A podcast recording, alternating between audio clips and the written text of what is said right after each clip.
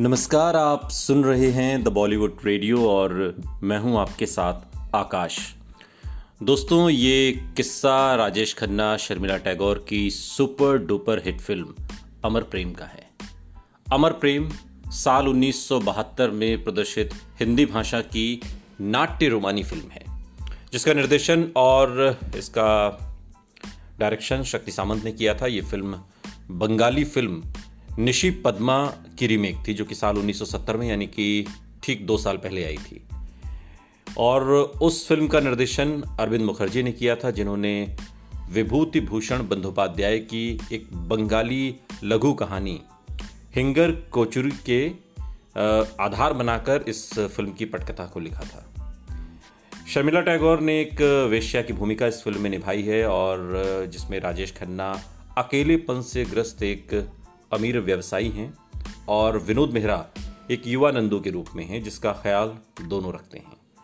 Film are D Burman द्वारा संगीत के लिए विख्यात है, जिसमें किशोर कुमार, आर डी बर्मन के पिता एस टी बर्मन और लता मंगेशकर जैसे प्रसिद्ध प्लेबैक सिंगरों द्वारा गाए गए गीत हैं और गीत के बोल आनंद बख्शी ने लिखे हैं। कहानी कुछ इस तरह है कि पुष्पा यानी कि शर्मिला टैगोर को उसके पति और उसकी नई पत्नी ने घर से निकाल दिया। और जब वो घर छोड़ने से इनकार करती है तो उसका पति उसे पीटता है और उसे बाहर फेंक देता है। वो मदद के लिए अपनी माँ के पास जाती है, लेकिन उसकी माँ भी उसका एक तरीके से परित्याग कर देती है। और जब वो खुदकुशी करने की कोशिश करती है तो उसे उसके गाँव के एक आदमी, नेपाल बाबू नेपाल बाबू जिसके किरदार में मदनपुरी हैं, नेपाल बाबू कलकत्ता के एक वेश्यालय में उसे बेच देते हैं। और वेश्यालय में उसके पहले दिन पर एक व्यवसायी आनंद बाबू, यानी कि राजेश खन्ना, उसकी गायकी से आकर्षित हो जाते हैं। आनंद बाबू शादीशुदा तो हैं, लेकिन अकेलेपन में हैं और वो उसका नियमित एक तरीके से मेहमान बन जाते हैं।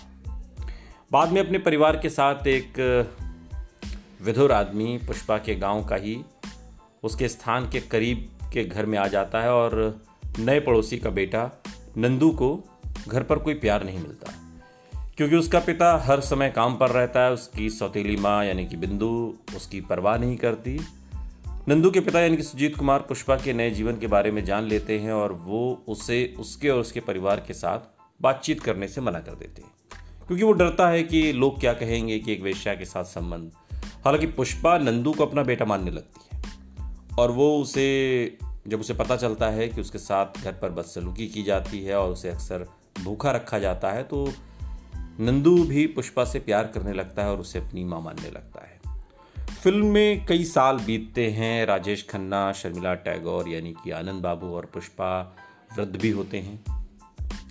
और ये फ़िल्म कई मायनों में इसलिए महत्वपूर्ण है क्योंकि इसकी बंगाली पृष्ठभूमि है, एक बंगाली कहानी पर यह आधारित है और सबसे खास बात है कि इस फ़िल्म के गीत बहुत मशहूर हैं।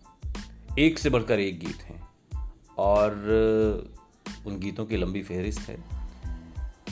और ख़ासकर संगीत।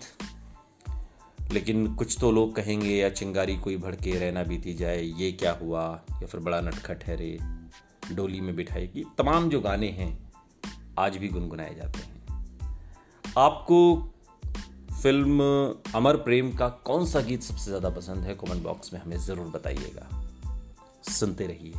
द बॉलीवुड रेडियो सुनता है Sara India.